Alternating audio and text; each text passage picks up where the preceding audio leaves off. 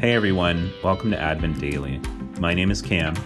And I'm Laura. And this is our reflection for Sunday, December 6th. Today we begin a week long focus on peace.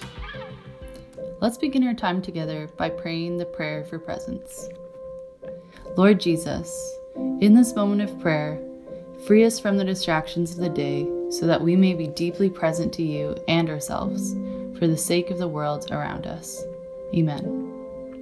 We'll start by digging into some scripture.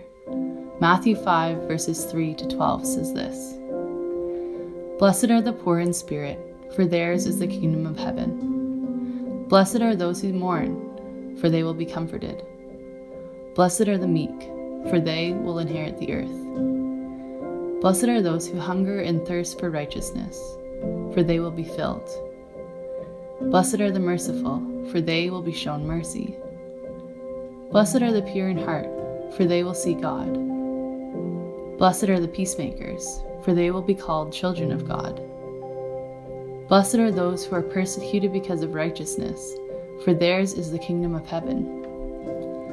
Blessed are you when people insult you, persecute you, and falsely say all kinds of evil against you because of me. Rejoice and be glad, because great is your reward in heaven for in the same way they persecuted the prophets who were before you.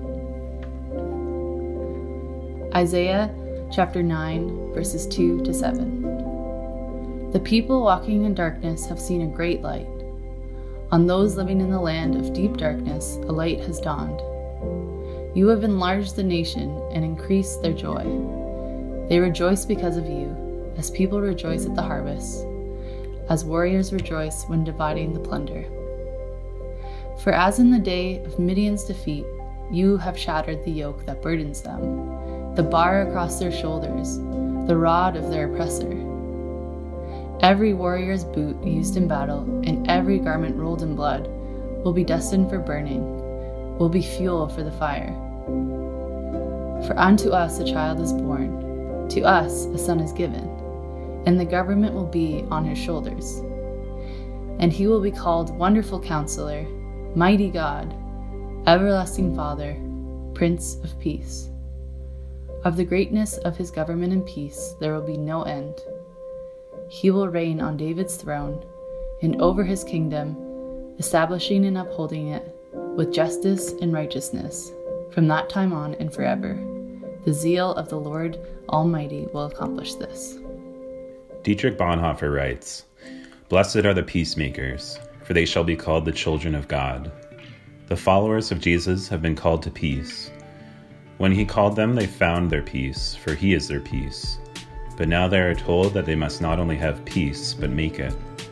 And to that end, they renounce all violence and tumult. In the cause of Christ, nothing is to be gained by such methods. His kingdom is one of peace, and the mutual greeting of his flock is a greeting of peace. His disciples keep the peace by choosing to endure suffering themselves rather than inflict it on others. They maintain fellowship where others would break it off. They renounce all self assertion and quietly suffer in the face of hatred and wrong.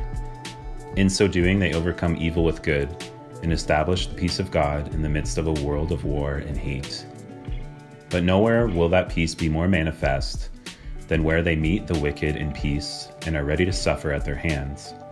The peacemakers will carry the cross with their Lord, for it was on the cross that the peace was made. Now that they are partners in Christ's work of reconciliation, they are called the sons of God, as he is the Son of God.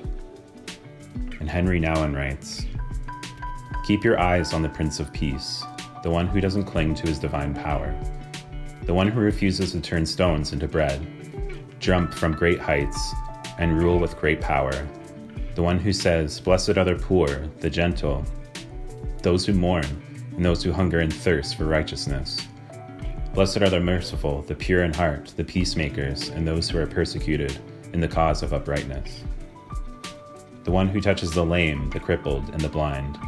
The one who speaks words of forgiveness and encouragement. The one who dies alone, rejected and despised. Keep your eyes on him who becomes poor with the poor, weak with the weak, and who is rejected with the rejected. He is the source of all peace.